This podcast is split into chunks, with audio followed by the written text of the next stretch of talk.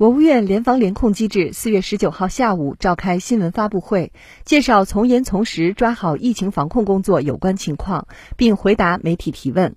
中国疾控中心流行病学首席专家吴尊友表示，不管形势如何变化，我们都要做好充分准备。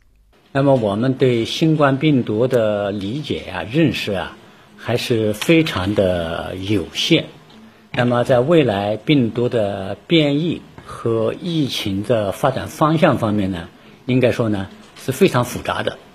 它既有可能的话呢，像着人们期望的那样，这个传染性增强，致病性减弱；那也有可能的话呢，向着传染性和致病性都增强的方向去发展。那不管这个形势怎么变的话呢，我们都要做好充分的准备。所以呢，在四个方面呢，给大家一些提醒。那么第一个提醒就是呢。我们在思想上要做好与新冠长期斗争的准备。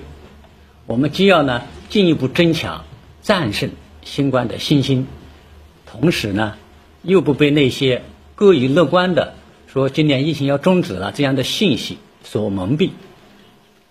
那么第二条的话呢，提醒呢一定要提高我们的防控能力。那特别是呢对可能出现的。规模性的疫情要有呢预判能力，要有规避出现规模化疫情的能力。那第三个方面提醒就是呢，要加强疫苗接种工作，特别是对老年人和有基础性病变的人的接种和加强工作。疫苗接种。是我们新冠防控的基础性的工作。那第四个方面的提醒的话呢，就是要做好迎战可能出现的规模性的疫情。那么这里面呢，包括几个方面。啊，一是呢，这有人员队伍的要有保障。啊，第二个方面的话呢，就是呢，我们有能力开展短、平、快的在疫情所在辖区内的。